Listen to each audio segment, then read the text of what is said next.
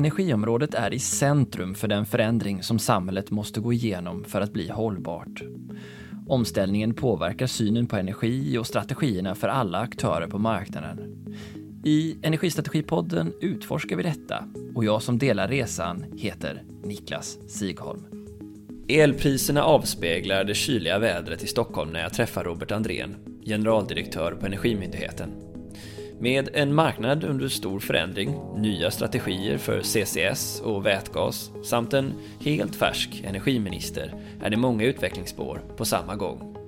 Som sammanhållande för både analys, energieffektivisering, informationssäkerhet, statistik och innovation har myndigheten ett brett ansvar. Hur klarar man av att utveckla branschen inför kommande behov och vilken roll bör man eller kan man ta för att samla de motstridiga intressena åt ett gemensamt håll? Kul att ha er med! Hej och hjärtligt välkommen till Energistrategipodden, Robert Andrén. Tack så mycket, trevligt att vara här.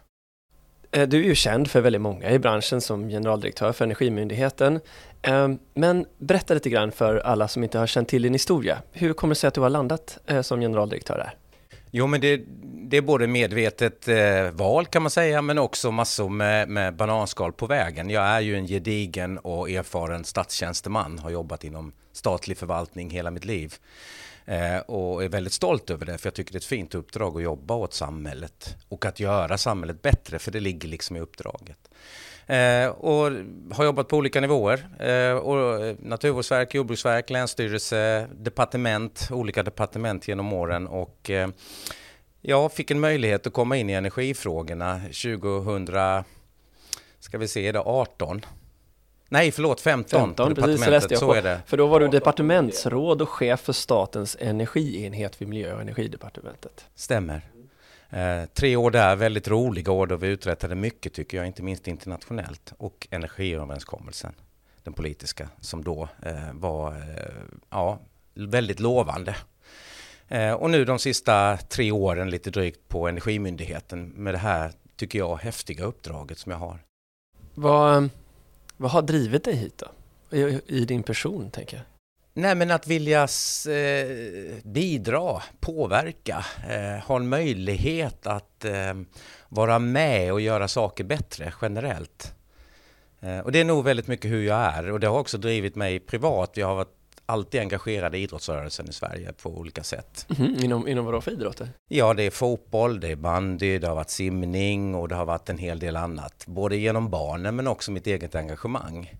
Eh, återigen, är också för att påverka, vara med och utveckla och få saker att hända som är positiva i grunden. Då. Men hur är det, skulle du säga då, att du är som problemlösare?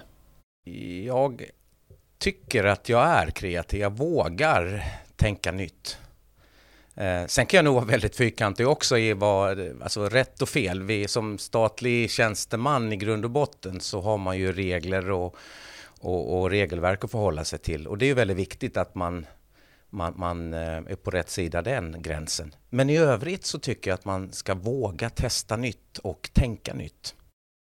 Vad av den inställningen behöver vi ta till oss av och lära oss nu när vi ser den här stora förändringen inom energibranschen? Har du, har du tänkt på den kopplingen? Hur, hur å ena sidan är det viktigt att vi är fyrkantiga och å andra sidan nu att vi vågar töja lite på gränserna. Hur, hur ser du på vart vi borde vara på väg? Jo, men det tycker jag är väldigt viktigt där energibranschen eller eh, samhället befinner sig. Eh, vi ser ju att samhället eh, förändrar sig ganska kraftigt och ganska snabbt, måste man ändå säga. Både digitaliseringen men också elektrifieringen. Och egentligen över hela världen, fast med olika drivkrafter då. Ja, men en miljard människor är fortfarande utan el i världen. I Sverige har vi ett samhälle där vi blir mer och mer beroende av el. Ehm, och då måste vi våga tänka nya lösningar och kanske tänka mycket mer, vad är behoven? Och vilka olika typer av vägar fram för att leverera behoven finns. Jag tror energibranschen i mitt tycke är väldigt mycket kvar i att det finns bara ett sätt att leverera behoven på.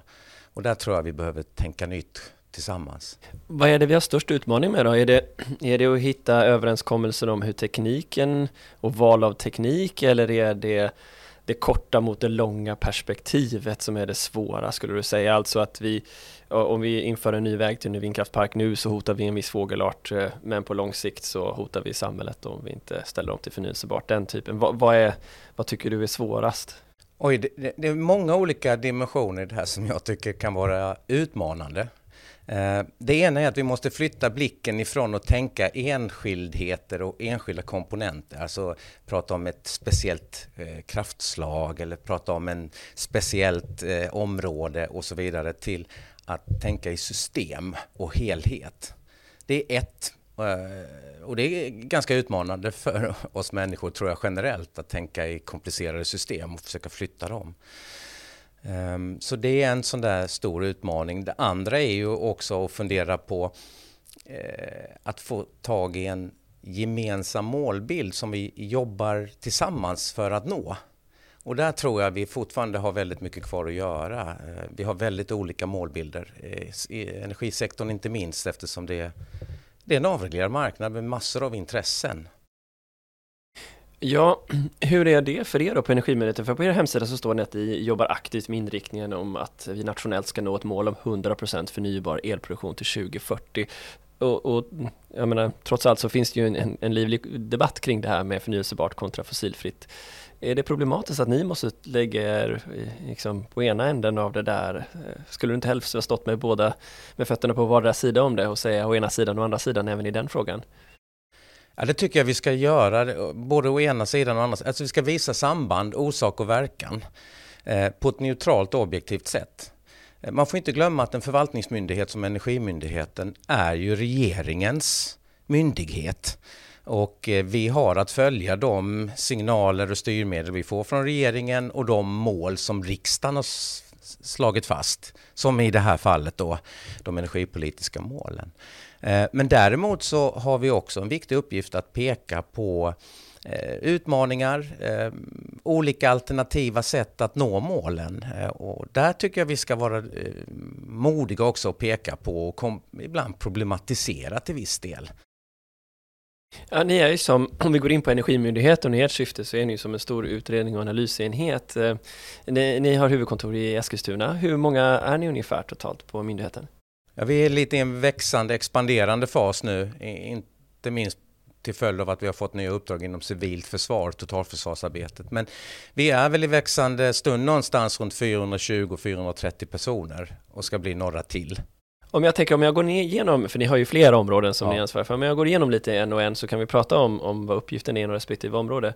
Ni är en av de stora inom forskning och innovation. Yes. Ehm, och eh, hur ser ert uppdrag ut? Vad är det ni, ni ska eh, uppfylla inom forskning och innovation i, inom området energi? Det är, ju, det, är ju, det är ju vårt stora anslag också där vi, där vi årligen kan man säga delar ut ungefär 1,4 miljarder i olika typer av forskning och innovationssatsningar. Och där har vi, där är vi ganska unika skulle jag vilja säga som forskningsfinansiär. Därför att vi jobbar från hela skalan från grundforskning till också att eh, jobba med exportfrämjande och affärsutveckling med företag. Eh, och så jobbar vi väldigt mycket i mellanskiktet där med eh, forskning som handlar om att eh, öka nyttiggörandet utav gröna energiinnovationer ut i samhället. Man kan ju se det mycket på de olika utlysningar som ni kommer med, att det är ju en, en, en bra spridning, eller bra ska vi inte värdera, men en, en spridning i alla fall inom energiområdet. Eh, en sak jag funderar på det är, vad är, vad är skillnaden, kopplingen eller sam, samhörigheten med både Kommerskollegium och Vinnova? Eh, hur skiljer sig era olika roller åt i innovationssamfundet? Eh, liksom för det första vill jag säga att vi har väldigt bra samarbete, inte minst med Vinnova som också då är en, ska vi kalla det för systermyndighet när det gäller statlig forskningsfinansiering. De har ett mer renodlat uppdrag att bara jobba med det. Vi har ju andra uppdrag också som myndighet som vi kopplar ihop det med. Och de ligger nog när, närmare det innovativa eh, forskningsprojekten och eh, delarna i det, hela den här kedjan. Inte lika mycket grundforskning som ni då, eller? Förstår jag det? Eh, nej, och sen så är de ju bredare i sig ska jag säga, Vinnova, eh, så tillvida att det inte bara är eh, energi och klimatteknik utan de jobbar ju väldigt mycket med life science och väldigt mycket med andra samhällsutmaningar också. Där vi är lite smalare på energi och klimat då. då. Kommerskollegium, där jobbar vi allt mer ihop runt standardiseringsfrågor och så vidare, som också är en väldigt viktig men bortglömd del i den här energiomställningen vi håller på med. Så ni alla tre har lite olika roller i innovationssystemet ja, då? Men... Absolut. Ja, eh, och du var ju inne på det här också att ni går hela vägen från liksom idé till lansering och plattform för internationalisering. Och en av de sakerna jag har sett att ni ska göra nu, eller håller på att göra nu, det är en sexårsutvärdering av er, eh, era strategiska innovationsprogram. Och nu såg jag att den ska inte riktigt redovisas än, men vad är din uppfattning om hur, hur väl utfallet stämmer överens med vad ni hoppades när ni satte igång de här strategiska innovationsprogrammen? På det hela taget väldigt bra.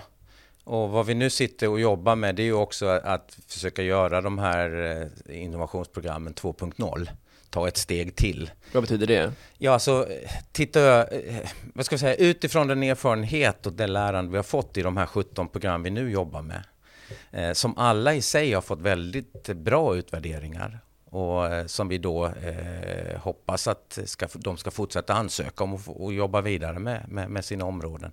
Så behöver vi nog också titta över helheten.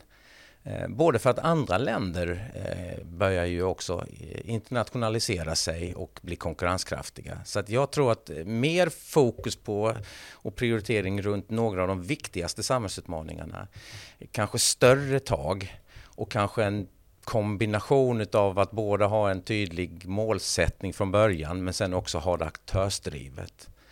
Ehm, det låter kanske lite oklart men man ska komma ihåg att de här strategiska innovationsprogrammen är från början egentligen väldigt aktörsdrivna. Och då kan det vara så att de ibland inte riktigt landar i de här riktigt stora samhällsutmaningarna som vi då som en myndighet eller som myndigheter ändå har att, att leverera på till regeringen. Hur, hur, vad har ni lärt er då, av den här eh, utvärderingen? I vilken mån blir ni bättre till Innovation 2.0-programmen? Jag tror att vad vi har lärt oss som eh, huvudmän för de här programmen kan man väl säga då, eh, det är nog också att bli tydligare i hur vi kan underlätta för programmens framdrift. Hur vi som myndigheter kan underlätta eh, och ge dem förutsättningar. Och att vi också på det sättet kan skapa eh,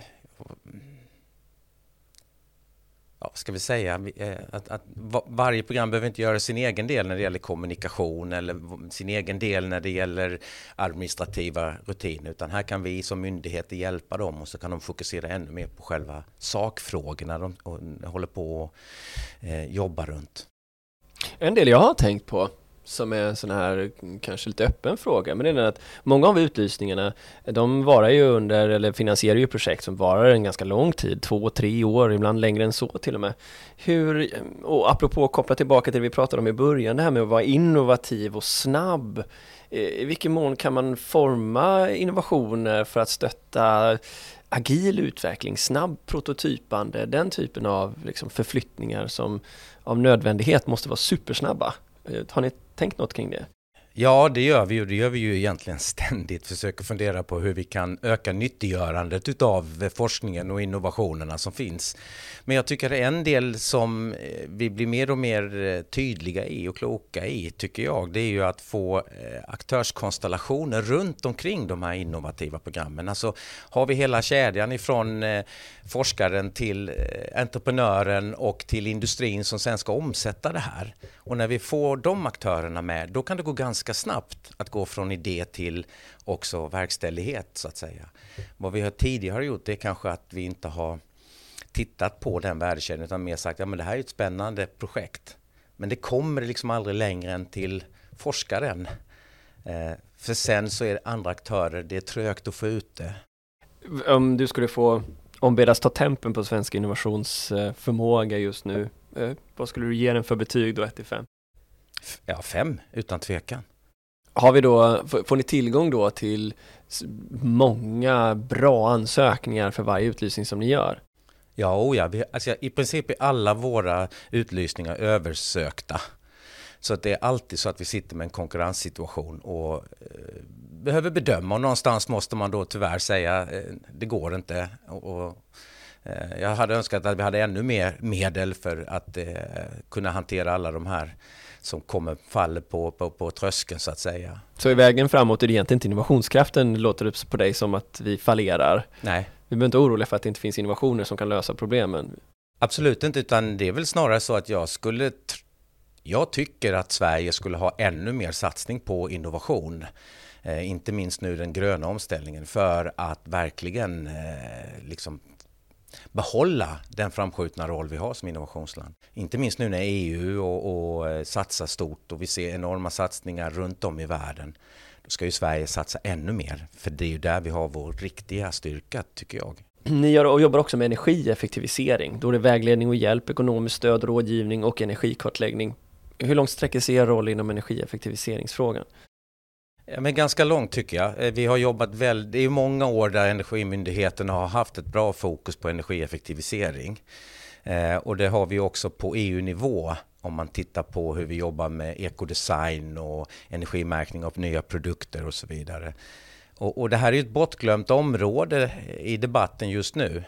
Eh, jag tänker på den, den, situation vi har nu med höga, relativt höga energipriser, elpriser.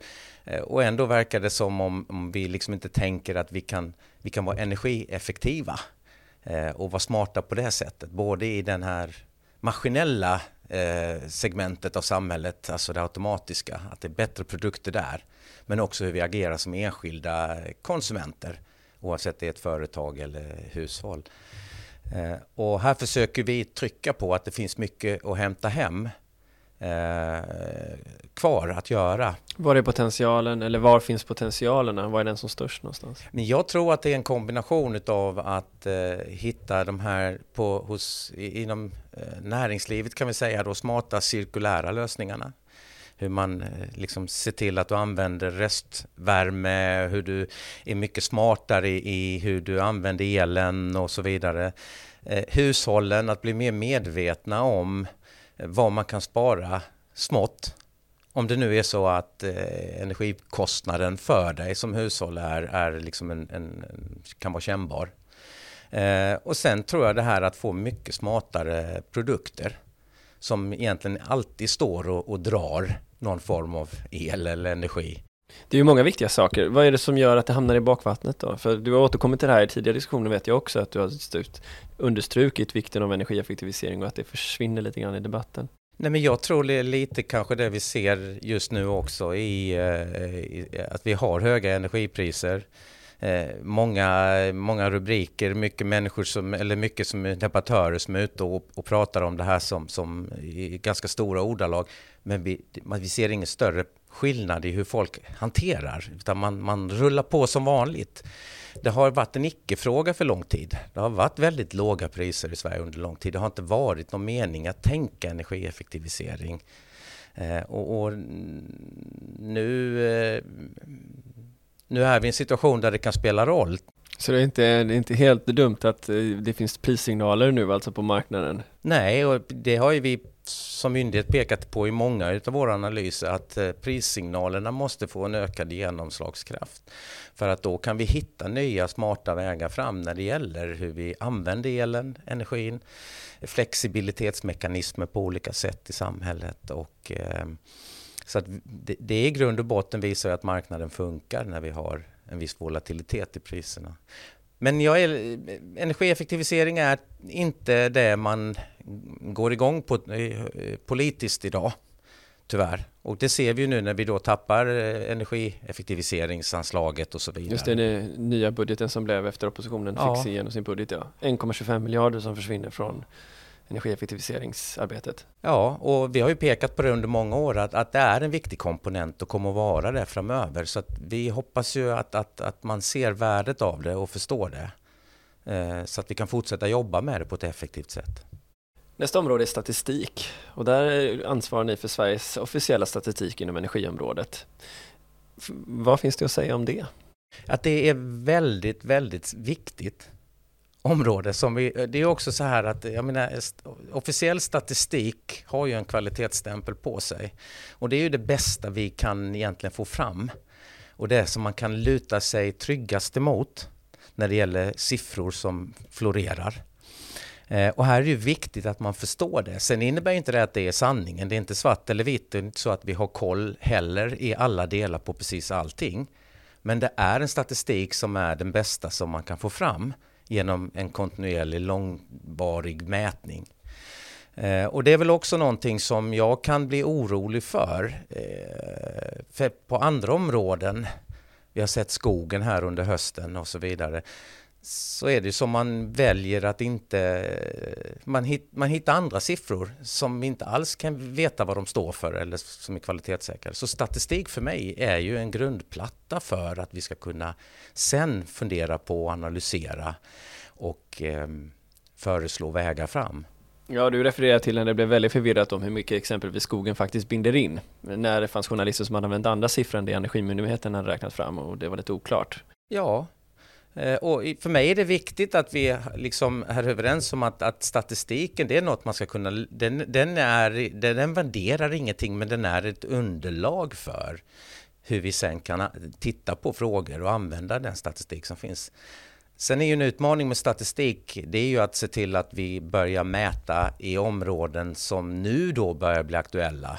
Som vad då? Vad är det för nya statistiska områden? Ja, till exempel datahallar eh, och så vidare, streaming, hur mycket tar det, bitcoin, vad innebär det, vad kommer det innebära? Här har vi ju inga mätserier, utan här måste vi börja nu i så fall och mäta på ett annat sätt. Och då tar det ju tid att hitta, att, att få tillförlitliga siffror eh, och så här, men det är ju eh, det är en utmaning, men det måste vi ju vara på. Någonting som eh, branschen har diskuterat ett tag, apropå vad det gäller statistik och uppföljning, är den eh, dels är att kunna tillhandahålla statistiken för öppna databaser, men också kunna ha API som gör att det är lätt att kommunicera mer digitalt. I vilken mån jobbar ni med utveckling inom den typen av frågor, både vad gäller offentliggörandet av datan så att det finns, vad vet jag, startups som kan använda den till, till att eh, integrationen med era liksom, intressenter i branschen också är automatisk och uppkopplad? Både direkt och där har vi samarbete med Vinnova och flera andra myndigheter där vi försöker fundera på hur vi ska göra inom forskningsområdet, inte minst och innovationsområdet. Sen indirekt skulle jag vilja säga att vi gör det genom att vad vi har idag är ökade krav på säkerhetsskydd och informationssäkerhet. Vilket då blir liksom den andra delen av det här med, med hur vi delar information. Eh, och då kommer man ju egentligen in på samma typ av frågor. Vad drar du vad är gränssnittet mellan öppenhet, tillgänglighet hos en offentlig myndighet och också säkerhetsaspekterna då i en, en värld som blir allt mer utsatt för liksom säkerhetspåverkande verksamheter. Det här är jättesvårt. Ja, det var en bra övergång ändå till frågan om cybersäkerhet. Eh, nu ökar ju då, som du var inne på i början där, ert ansvar över den här frågan. Kan du berätta lite grann om vad det är, er roll blir i frågan om informationssäkerhet? Ja men det blir ju, ja, både att ha liksom koll på vårt eget fögderi givetvis, men sen är det ju också att gå ut till energisektorn, till branschen. Eh, och vara både en, en tillsynsmyndighet, men också då hjälpa dem att eh, öka eh, nivån på säkerhetstänket. Eh, I takt med att de då utvecklar, elektrifierar, digitaliserar sin verksamhet. Eh, här kan man väl säga att vi generellt sett har sett en, en, en, en uppgradering hos många eh, energibolag. Eh, och man har blivit lite mer digitaliserade och automatiserade i sitt sätt att styra sin verksamhet. Men man hade nog inte riktigt med sig säkerhetsaspekterna på det sätt som eh, man ändå måste ha. Så här blir det ju en, en utmaning att hitta vägar fram. Det här kostar ju. Ja, onekligen. Eh, kommer ni också ha en sanktionerande uppgift? Och jag kan inte riktigt svara på exakt hur det är, men eh, i den mån vi är en tillsynsmyndighet så har vi också någon form av sanktionsmöjligheter då. Eh, men exakt hur de ser ut, det, det, det, vet jag inte nu. Men eh, vi har nog de verktyg som man generellt sett har med att kunna utföra vissa, eller utfärda vissa typer av sanktioner. Vad, vi tänker oss nu då några år framåt. Vi har 15 minuters avräkningar, vi har aggregatorer som ska kunna agera på millisekundstid. Eh, det innebär ju då, precis som du själv var inne på också, för energieffektiviseringens skull, att vi måste ha många maskiner som kommunicerar med varandra. Vad skulle du vilja liksom skicka med i det viktigaste rådet till branschen att tänka på när det gäller de här frågorna? Jag tror nog i grund och botten att vi, eh, det viktigaste är nu att vi snabbt får till stånd en, en tidig dialog mellan aktörerna. Så att vi kan hitta eh, smarta vägar fram eh, så att inte vi sitter på varje enskilt håll och ska bygga eh, liksom smarta lösningar. Utan jag tror att vi kan hitta en del gemensamma grepp här eh, inom branschen och sen också hitta ett förhållningssätt i det här. Eh, så att vi eh, Ibland blir det olyckligt när man, man tittar på själva branschen och sen så tittar man på en tillsynsmyndighet. Det kan bli väldigt hårt och, och, det blir liksom ingen samverkan utan det blir snarare just det här att man bara kontrollerar och tillsynar. Jag tror att det kan vara viktigt men i grund och botten så är det viktigare att vi liksom, hur höjer vi lägsta nivån i branschen snabbt nu på säkerhetsskydd, informationssäkerhet och då behöver vi hjälpas åt. Så jag tycker tidigare dialog, tidigare samtal inom sektorns privata aktörer men också med myndigheterna och sektorn. Jag såg också att ni refererar till bland annat några gratisutbildningar som eh, Försvarshögskolan håller och sånt där. Så att det är en utbildningsfråga för hela branschen. Mm. Okej, okay, men då så, då har vi det lilla men ack så stora området analyser kvar då. Och där gör ni ju onekligen en, ett, ett helt gäng analyser då. Eh, varav en som satte lite takten inför 2021 när ni kom ut med er eh, liksom, eh, långtidsutblick för energimarknaden och kanske som en eh, första eller i alla fall en väldigt tidig part visade på de här 300 terawatt-samhället som vi kanske var på väg mot. Ehm, om du nu ett år senare efter den liksom blickar tillbaka och ser hur den har påverkat debatten och synen på energimarknaden, vad tänker du då? Ja, för det första tänker jag att det var eh, på tiden att vi som myndighet kom ut och var lite mer framåtlutade i vår kommunikation av de här scenarierna och prognoserna som vi gör med jämna mellanrum. Så att eh, man kan använda dem på ett klokt sätt när man sitter ute i energisektorn eller i samhället beroende på var man befinner sig eh, som beslutsfattare. Det är det första. Det andra är att, att det är, eh, är väldigt viktigt om de kan hjälpa till att leda debatten mot de, ska vi säga, absolut mest relevanta områdena att, att diskutera vidare på. För ibland kan ju debatten, den allmänna debatten hamna på områden som kanske inte är så relevanta långsiktigt men ändå blir väldigt stora. Och jag tror att det skulle jag vilja att vi fortsätter utveckla det här förståelsen för vad de säger och förståelsen för och vår förmåga att också peka på att här är de absolut centrala frågeställningarna utifrån vårt perspektiv och helhetsperspektivet då. Och att där, där ska de spela en starkare roll framöver är min förhoppning. Ja, 300 terawattimmar för elsystemet, det satte sig verkligen i debatten. Ja, det gjorde det. Eh, och då ska man ju vara medveten om att det där bygger ju på osäkerheter. Det bygger på aviserade satsningar som vi inte vet om de realiseras. Det, men det är ju också just det där då som sätter fingret på, men okej, okay, vi säger att det realiseras då. Vad är det då vi måste göra? Vad har vi de här bristerna som vi då måste hjälpas åt att överkomma? Det hoppas ju jag att det är, det, det är på det sättet vi ska använda dem. En eh, väldigt viktig aspekt som du återkommer till då hela tiden är den förmågan att liksom samtala och skapa en förståelse för de viktiga frågorna. Var skulle du säga att de forumen för den typen av dialog finns någonstans i Sverige idag? Alltså vi, jag tycker vi till viss del saknar dem. De kan finnas hos, hos olika myndigheter och ibland kan, kan det vara så att vi myndigheter samlar oss och, och, och jobbar ihop väldigt tydligt. Jag tycker det blir bättre för övrigt ska jag säga. Eh, men däremot så behöver vi ju nå ut till fler aktörer. Den borde ligga mycket mer eh, på den politiska nivån kan jag tycka. Att man, där har man en uppsamling. Eh, både lokalt, eh, regionalt då, då och nationellt. Men vi måste få till dem mycket snabbare. Det, och jag tänker att vi ska försöka spela en roll i det där. Med våra nätverk, våra plattformar som vi bygger. Ja, för det är ju flera av de eh, ändå centrala personerna i branschen som jag intervjuat här i podden som återkommande lyfter en frågan om en nationell plan.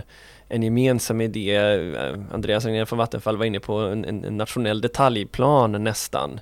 Att någon borde sitta med den för att kunna bestämma vilket intresse som går över vad i vilken situation eftersom du ska lämna det i varje fall efter varje fall så riskerar det att bli ja, ett, en lång träskvandring av, av, av långa avgöranden. Hur ska vi komma runt det där? Ja, det är ingen lätt fråga att svara på så som Sverige dessutom har valt att liksom eh, strukturera sig om man säger så då. Eh, vi har ju en avreglerad energimarknad sedan 1996 dessutom så att eh, egentligen ska det vara så lite eh, statliga fingrar i syltburkarna som möjligt. Marknaden ska klara av att lösa problem och så vidare. Nej, men jag, jag, jag, tror så här, om jag får sticka ut min haka lite, att jag tror att Energimyndigheten eh, har en möjlighet att vara en, en mer samordnande kropp framöver i, i, stora komplexa frågor. Jag tycker vi har visat det nu i vårt arbete med att ta fram ett förslag på nationell vätgasstrategi där vi har haft en väldigt bred och, och, och eh, transparent och bra dialog med aktörerna som ändå ska göra det här till sist och syvende. Och att vi har hållit ihop det här och, och, och kan komma fram med avvägningar. Sen så så jag tror att vår roll som samordnande aktör även i en sån här fråga kan vara, kan vara någonting som, som man kan eh, förhoppningsvis från regeringen se värdet av eh, och ge oss ett sånt uppdrag så att vi har mandatet också att, att verkligen få ihop aktörerna och att verkligen sätta fingret på de här frågorna som man nog måste svara på. Ja just det då, så att Energimyndigheten skulle kunna vara den som med sitt långsiktiga scope, då, om jag förstår det rätt, skulle kunna göra avvägningen där SVK kanske inte riktigt vill göra den på grund av olika anledningar. Energimarknadsinspektionen till lika. Ni skulle kunna samla energiaktörerna då och också inleda en, liksom en utbildningsinsats mot politiken då, samlat under Energimyndighetens liksom, koordinering på något sätt. Ja, jag tänker att det är många lager här. Det ena är att man håller ihop en process, att man får aktörerna att träffas, att man tidigt kan identifiera vilka är aktörerna och vilka är frågeställningarna. Och det här behöver man ju bygga i någon form av dialog med, med de eh, nyckelaktörerna i, i branschen. Sen handlar det inte om att Energimyndigheten ska ta över ett ansvar som ligger på någon annan myndighet eller som ligger på någon annan aktör, utan det handlar ju om att kanske kunna ha det här systemperspektivet, helhetsperspektivet. Var ska vi ha vind till ja. exempel? Vad händer om du ändrar de och de skatterna? Vad händer om du gör si eller så där? Ja, det får påverkan i den här delen av energisystemet. Vad innebär det? Vad behöver man? Vad, vad, vad, vad blir konsekvenserna av det? Vad är det då också som måste till? Eh, låt mig ta ett exempel. Vi har nu väldigt eh, vi ser ju att investeringarna i förnybart generellt sett ökar i förhållande till det fossila globalt inte minst i Sverige så lång tid tillbaka. Men inte tillräckligt mycket för att ersätta eh, det som försvinner nu i det fossila. Så har vi inte tillräckligt med investeringar i det förnybara. Just det, det är många som uttryckt oro för det. Ja. Och här skulle man ju då kunna tänka sig att vi då kan snabbt få, eh, få eh, till stånd då någon form av att, att man, aktörerna som är relevanta träffas, man pekar på vad är utmaningarna, vad kan göras och snabbt då Eh, signalera det här till regeringen och så vidare så att de har bästa underlaget för att vara proaktiva i en sån här snabb omställning. För vi ska inte, på global nivå får vi inte glömma att det viktigaste av allt är ju faktiskt att få bort de fossila utsläppen. Ni, ni gör ju också så, har märker i era utredningar, exempelvis den för vätgas men även den för CCS, att ni sätter så som planeringsmål nästan. Hur tänker ni när ni gör så? Nu kan vi nämna lite grann då för er som lyssnar att i, i vätgas eller CCS-exemplet om vi tar det så, så, så pekade ni på att det finns 6 miljoner ton årligen av, av koldioxid att fånga in, nästan tre gånger så mycket som den klimatpolitiska utredningen landade på i form av 2 miljoner ton då. Eh, om man tar ett sådant mål exempelvis, vad, vad syftar det till att skapa? Om du förstår min fråga. Både att visa på egentligen potentialen det finns i att ligga i framkant när det gäller att utveckla de här verktygen. Som, där bio och CCS, där ligger vi ju långt fram. Det är ju inga andra länder vi kan tjuvtitta på och säga att de har gjort si eller så, utan det är andra länder som tittar på oss. Och då är vi fortfarande på en teoretisk modell. Eh, eh, så att det ena är ju att peka på att här finns ju möjligheter och potential för Sverige som land men också för enskilda aktörer. Det är det ena. Det andra är ju också att få någonting som eh, driver på omställningen, driver på sektorn och aktörerna. Eh, att man kan inte luta sig tillbaka och vara liknöjd. Utan eh, det finns mer. Och sen också då för att ge Eh, ett tydligt underlag till vad innebär det här då eh, politiskt? Vad är det man behöver tillsätta? Hur mycket medel behöver man avsätta? Och eh, vid vilken tidsspann och så vidare och så vidare. Så det handlar ju om att skapa en tydlighet som, eh, men som är offensiv. Ja, det vart ju nästan som en, som en prick över i då att oppositionen i det budgeten som antogs i, i, i i höstas här för höstbudgeten nästan följde ditt eh, uttalande i pressen om vilka pengar som behövdes till punkt och pricka. Ja, och det är ju liksom, det är ju pengar vi har räknat fram tillsammans med sektorn, alltså med branschen som, som säger att jag menar, det här finns den här potentialen, vi är beredda. Eh, men då krävs det här. Eh, och då måste det offentliga och det privata eh, jobba mycket närmare varandra när det gäller riskerna för att få saker och ting att hända. Eh, så att ja, det är ju glädjande tycker jag att, eh, att det blev så eh, tydligt i, i den budget vi nu har att följa. Den andra frågan då som jag började nämna var den om vätgasstrategin som ni också kommit med. Då, där trycker ni på att det finns 5 gigawatt borde finnas förutsättningar för fram till 2030 eh, vad gäller elektrolysörkapacitet och fram till 2045 10 gigawatt. Eh, och då det skulle översättas då till mellan 60 till 124 terawattimmar per år. Eh, det är ju astronomiska siffror i jämförelse med hur liksom, en elmarknaden ser ut idag. Är det möjligt? Ja, det tror jag. Absolut.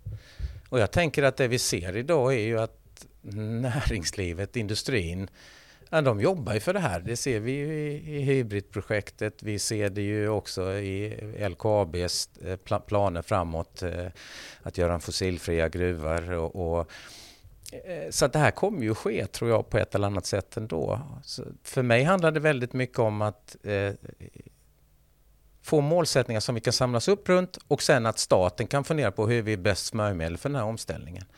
Det här är ju ett led i de här fossilfritt eh, Sverige-strategierna eh, som branscherna har sagt att de här vill vi leverera och då måste ju staten fundera på hur hjälper vi den här förändringen och den här resan på bästa sätt.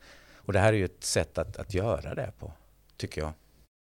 Ja, alltså det låter ju nog onekligen som att industrin redan liksom är i startblocken och vill göra det här. Ehm, det känns ju som att i diskussionen så är det stora orosmomentet det om myndigheterna hänger med.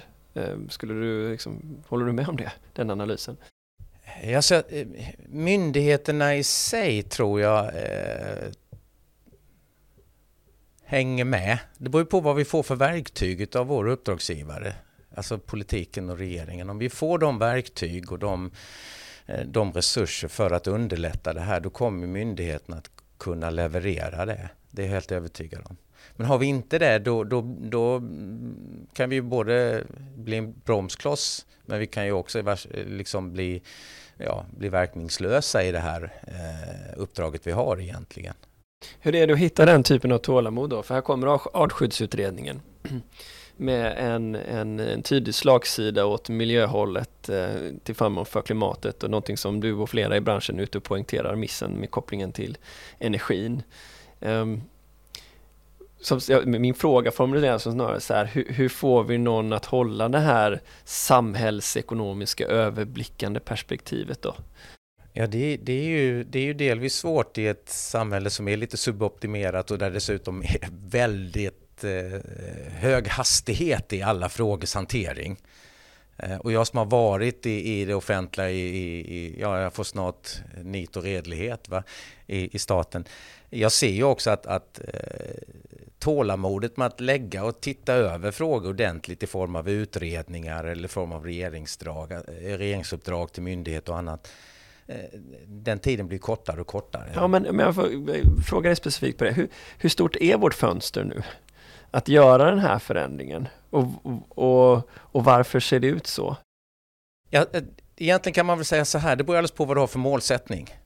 Eh, om vår målsättning är att Sverige ska ta och, och ligga i framkant när det gäller att, eh, eh ja ursäkta uttrycket, slanta in möjligheterna och som finns med omställningen genom att vi både får smartare lösningar i Sverige men också kan exportera de lösningar på olika sätt och våra företag kan göra det. Ja men då är fönstret inte jättestort. För det händer väldigt mycket i andra länder. Vi är enorma satsningar i USA, det är enorma satsningar på kontinenten. Vi ser Sydkorea flytta fram sina positioner enormt. Kina finns ju där hela tiden någonstans med, med att, att kunna skala upp allting. Så att där tror jag, där är vårt fönster inte enormt. Eh, skulle det bara handla om att vi rent nationellt bara tittar på våra egna lösningar, då kanske vi har lite mer tid på oss för att vi har ju trots allt ett elsystem som i princip är fossilfritt och vi har ett energisystem på det hela taget, andra sektorer, som, där vi kan göra en hel del redan nu, även om det tar lite tid för transportsektorn och industriomställningen. Men industriomställningen kommer ju ske för det är ju inte så att LKAB och Vattenfall och, och Hybrid och Northvolt och de här gör det bara av, av, solidaritet utan man gör det för att det är ju den framtida lönsamheten som står och faller med om man går det här hållet eller inte. Ja, Och då, och då ser vi ju exempel så som den här stora eh, flaket utan, mellan Danmark och Sverige där Danmark nu har stora vindsnurror som, som är igång och kör och det är tomt på svenska sidan. Ehm, hur ska, vi, hur ska vi tolka det? Tolkar jag det som att ja, vi är inte på så god väg nu eller det här går att lösa men vi måste göra någonting radikalt annorlunda? Det är en jättebra fråga. Det jag, eh, det jag tror, och jag vet inte om det blir svar på din fråga eh, Niklas, men, men det jag tror är att vi har haft en enormt snabb eh, utveckling de senaste åren när det gäller till exempel vindkraftsutbyggnaden och så vidare. Och det har varit väldigt välgörande på det hela taget för ja, elpriser och för eh, hela systemet. Att kunna få produktion nära konsumtion och så vidare, i teorin i alla fall. Eh, jag tror att det vi, har, där vi, det vi befinner oss i nu är att acceptansen eh, hos samhället i stort för den här snabba förändringen har blivit lite klackarna i backen. Och det är väl kanske den dimensionen av energi och klimatomställningen som vi måste på något sätt börja adressera på, på, på, på ett mycket mer eh, gediget sätt ska jag säga. Möta människors eh, eh nå människor med förståelsen av eh, helheten och varför det är viktigt, men också fördelarna. Vi måste bli bättre historieberättare av den här omställningen som sker och som måste ske till stora delar. Så att jag tror att det är lite det vi ser nu, eh, ett bakslag på många sätt och vis. I många, eh, i många områden eh, runt om i, i, i vårt när, ja, i, i, inom EU. Så ett sätt är ju då att, eh, att, att hitta historier kring det. Ett annat sätt är ju att skapa marknader för det och kanske också ersättningar för den här kraften skapas någonstans. Det är egentligen två olika frågor. Men om du tittar och blickar ut över hur, hur energimarknaden fungerar idag vad skulle du säga är de största behoven av förändring av hur designen av marknaden är? Om det finns några. Ja, nej, det, det, är, en, det är en svår fråga. Energiöverenskommissionen jobbade ju med den här frågan också och politiskt har man ju sagt och varit tydlig där och då att man tycker att elmarknaden fungerar i allt väsentligt bra. Och det är ju samma sak som kommissionen har pekat på också att det, det är inte marknaden som fallerar nu utan det är, det är andra aspekter av den. Eh, och, och, jag tror att det är samma sak i Sverige. Eh, skulle man vilja ställa liksom ny, de, de, den riktiga nyckelfrågan så är det väl, är, ska el vara en marknadsprodukt? Som, eh, där utbud och efterfrågan styr elen och elpriset. Eller ska man se det som en samhällskritisk eh, produkt som man på olika sätt då måste kunna gå in och, och styra med statliga eh, verktyg. Det är ju liksom ytterlighetsfrågan. Och jag tycker att vi någonstans hamnar lite i debatten hit och dit i det här. Ja, precis. Jag, jag har hört dig på flera konferenser säga så här, ja men vi kan inte bara ta ett kraftslag. Jag tror jag både sett i kontexter då du hört kärnkraftsförespråkare säga att vi borde ha mer kärnkraft och kraftvärmeförespråkare, vi borde ha mer kraftvärme, vindkraftsförespråkare som säger att vi borde ha mer vindkraft och samma sak för sol då såklart. Um, hur, liksom, eh, i och med att den kritiken är återkommande så tolkar jag det som att det liksom, branschen och dess respektive företrädare har svårt att lyfta sig ur sin egen läst så att säga och se sitt eget teknikslag som, som lösningen på eh, den framtida liksom, behovet. Mm, mm, va, va, eh, för att du ska slippa återkomma till den, den poängen i konferens efter konferens, vad, vad, behöver branschen ta till sig och tänka på? Vad är ditt budskap där? Ja, men budskapet för mig, eh, för det första vill jag bara säga att jag förstår dem. Eftersom det är så att energimarknaden idag, alla aktörer där har egna eh, investerade vinstintressen som man, man representerar. Och då är det fullt skäligt och rimligt att man också pratar för dem eh, för sin, sin saks skull så att säga. Oavsett du är vindkraftsexploatör eller du driver ett kärnkraftverk eller du är nätägare och byggare så att säga.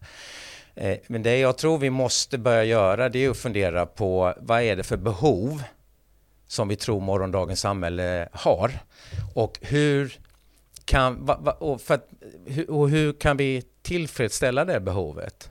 Om vi nu pratar om 300 terawattimmar här om ett par decennier, om alla de här eh, projekten eh, faller väl ut så att säga för Sveriges eh, ekonomi. Så eh, ja, men bara, hur löser vi dem då? Då finns det olika lösningar och här tror jag att man skulle behöva titta på nya fräscha lösningar. Då är vi tillbaka till det här att våga tänka innovativt.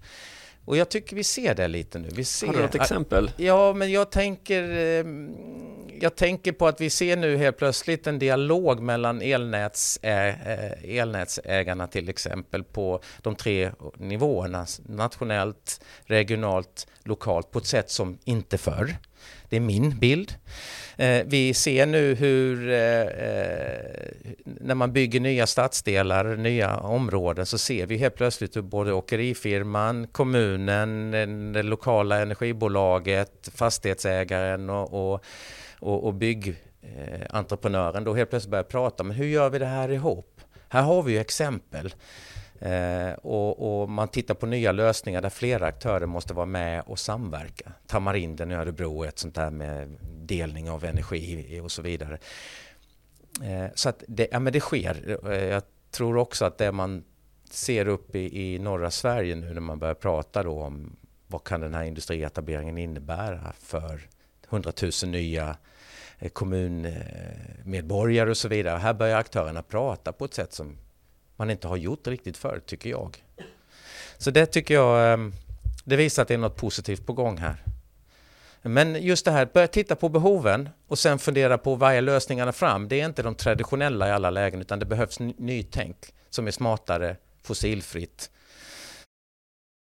du har ju varit inne på att industrin liksom ehm, förflyttar sig fort nu, att behoven ökar snabbt. De etablerade stora aktörerna på energimarknaden då? Ehm, du nämnde flexibilitet, eh, eh, har du gjort i tidigare diskussioner om hur viktigt det kommer bli för framtiden, förmågan att aggregera. Eh, vilka är det vi ska förvänta oss som tar de positionerna? Är det startups eller är det de befintliga eller vad är det du, vad är det du ser? Var rör det på sig någonstans? Nej, men jag tror så här, en viktig del som vi jobbar med det är att koppla ihop de små och medelstora företagen, startups och andra med de stora jättarna. Eh, och se, kan man börja hitta nya spännande vägar fram. Jag tycker vi ser det inom transportsektorn till viss del. Eh, där Volvo och Scania kopplar ihop sig med nya kommande aktörer. Men också med konkurrenter för den delen. Och med energibolag på ett annat sätt än förr. Eh, så det är en del som jag tror måste till. Men då måste de här som traditionellt sett inte träffas, de måste också eh, skapa plattformar och arenor så att vi får de här mötena till stånd. Det jobbar vi mycket med. Och, och det är framgångsrikt tycker jag också. Um, sen tror jag att du måste börja få in eh, kapitalet här. Måste börja, alltså banker och riskkapitalbolag och annat måste börja ställa krav som vi ser nu på hållbarhet i reella termer, alltså konkret, vad är det man ser? Och på det sättet då också påverka de stora energibolagen. Så jag tolkar det ändå som att du ser att hela branschen gör en förflyttning. Liksom. Är du nöjd med det tempot du ser av energibranschen nu då? Nej, men det är klart, så ut, och tittar man bara på, på klimatförändringarna så behöver vi gå snabbare fram. Men någonstans är jag optimistisk nog att tro att i vissa delar här så, så har vi en catch-up-effekt framför oss och i vissa delar en, eh, ganska nära inpå. Och då tror jag det kommer hända saker fort. Eh, sen om det är tillräckligt för just 1,5 eller 2,0 och så vidare enligt Parisavtalet, det, det, det har jag svårt att säga om. Vad tror du då? Eh, jag vet att Stockholm Exergi nu när de gör sin satsning på CCS, de har bland annat tänkt tänk om att ja, 2035 då är det liksom ingen acceptans längre för fossila utsläpp av något slag i, i samhället. Tror du att ungefär något sånt kan stämma? Ja, jag hoppas det blir ännu tidigare än så de facto. Men jag tror det. Jag tror att aktörerna börjar röra sig på ett sätt nu som, som man inte har sett förr. Alltså det, det är det jag ser. Och det kräver ju, jag menar, även om det är 2035 och det är för långsamt så kräver det ju helt enorma förflyttningar för många aktörer i branschen. Det är ju inte bara de här 100, 150 terawattimmar fossilt vi ska flytta bort från transportsektorn utan det är ju dessutom många industriella processer som är djupt förankrade i den fossila slagen fortfarande. Mm. Och det, så är det ju. Det handlar ju om en någonstans, tänker jag, en momentan investering i framtiden. Och den kan du skjuta på. Och det finns ju exempel på det också där man egentligen inte har gjort den förflyttningen och så kommer du i en situation nu med höga fossila och höga energipriser som baserar sig på att vi har kvar fossilt och dessutom en beroendeställning till tredje land i Europa.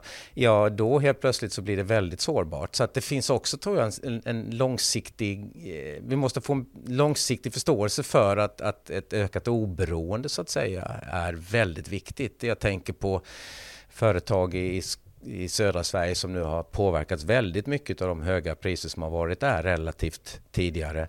Men som också då har varit kvar i ett, eh, ett fossilt beroende. Men hur ska man klara av att tänka så strategiskt? Jag tänker på er analys från januari, jag tänker också på den SVK kom i maj då man tittade på utsläppsrättshandelspriset och tänkte att det kanske skulle vara 70 euro 2030. Och nu är vi uppe i vad då? Snart 90 euro redan i utsläppshandelsprisen. Blir du inte chockad?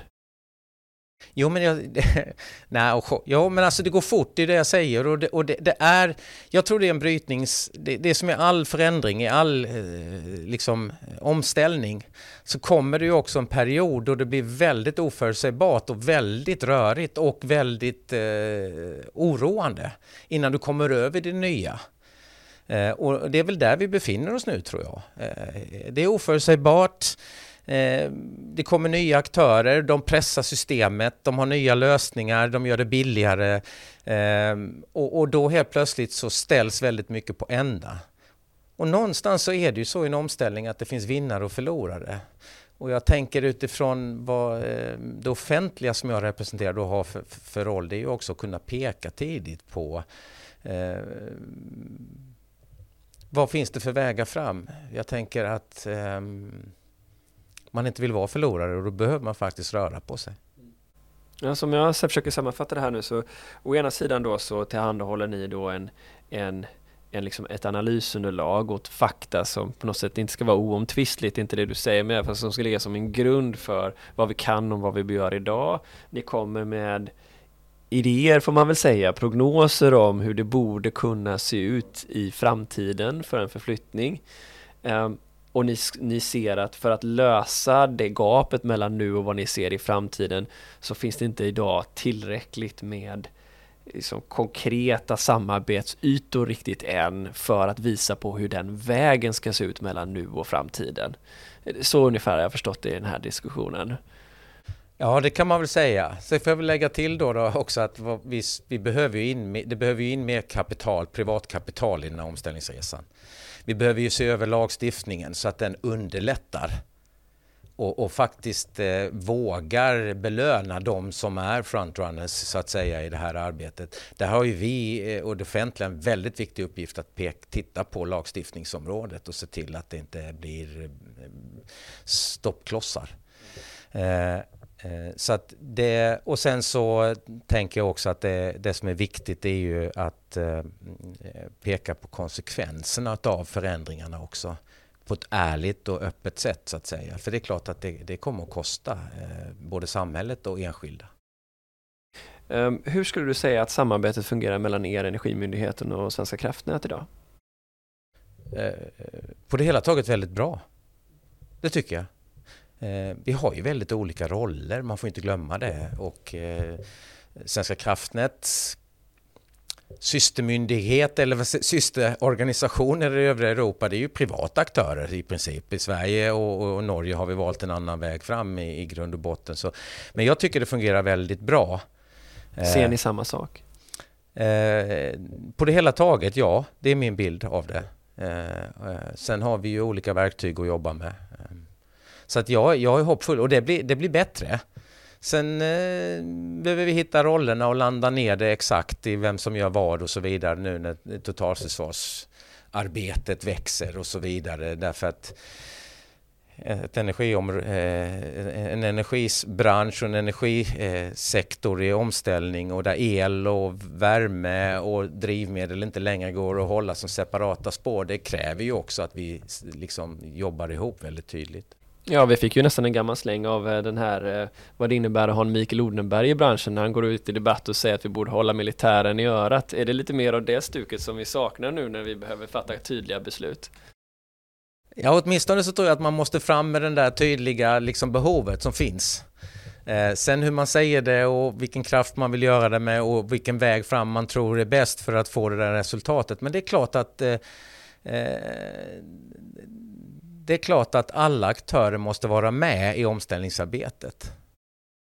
När du nu blickar framåt då eh, och ser eh, dels den analysen som ni själv kommit med och som jag är säker på att ni måste uppdatera till ännu större kostnader för samhället och ännu större förflyttning vad gäller energimängderna, inte minst mot bakgrund av att er egen vätgasstudie här.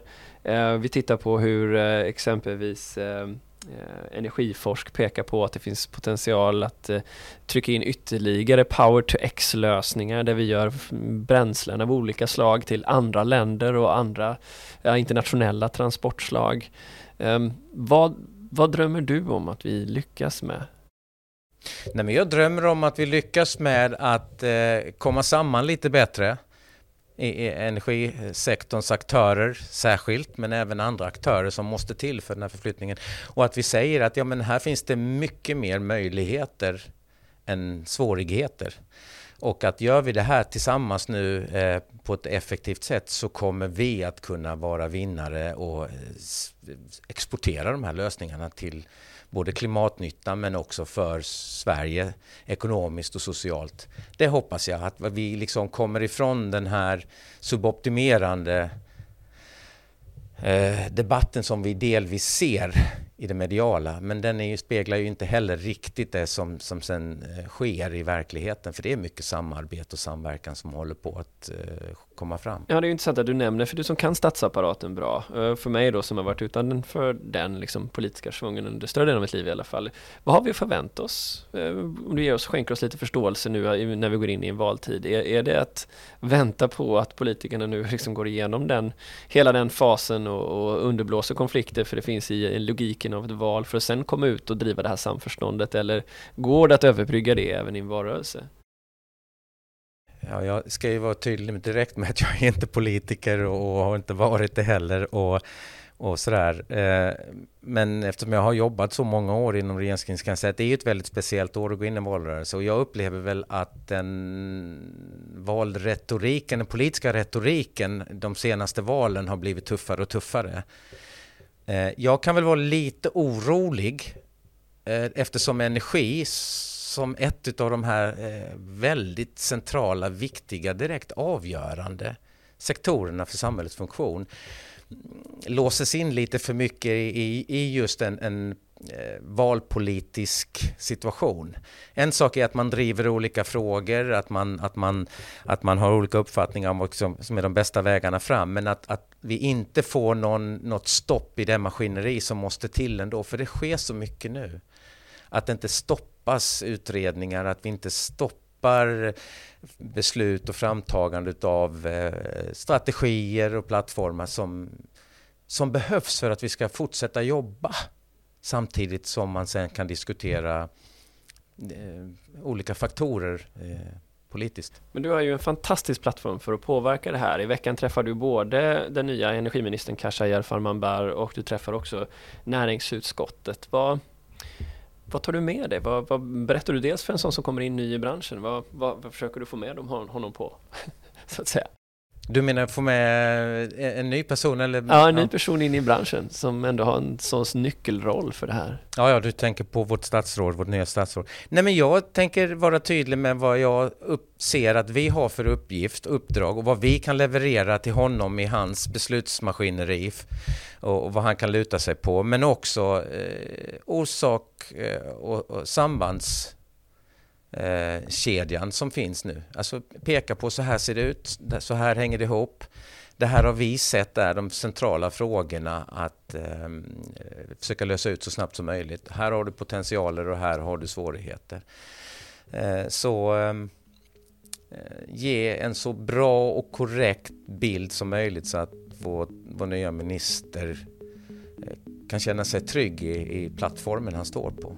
Får se om du lyckas så bra då så att vi snart får ja. se ett pressmeddelande där det står att Energimyndigheten får en ny uppdrag att vara samordnande för tydlig planering för ett ambitiöst mål om klimatförändringens eh, nya energi. Ja, det skulle vara väldigt trevligt tycker jag och viktigt. Jag skulle gärna vilja vara med i den processen och få saker att hända snabbare som vi måste göra. För det finns mycket samsyn också. Du Robert, tack så hemskt mycket för att du var med i Energistrategipodden. Tack för att jag fick vara här. Jättekul. Hej! En säsong går så fort och det här var avslutningen inför julen den här gången. Kanske blir det lite som förra året, att vi överraskar med något jul eller nyårsavsnitt också. För man kan ju inte gå hela ledigheten utan åtminstone en riktad energipodd. Ta hand om varandra och vila upp er under ledigheterna. För något säger mig att det inte kommer hända mindre under valåret 2022. Ha det bra.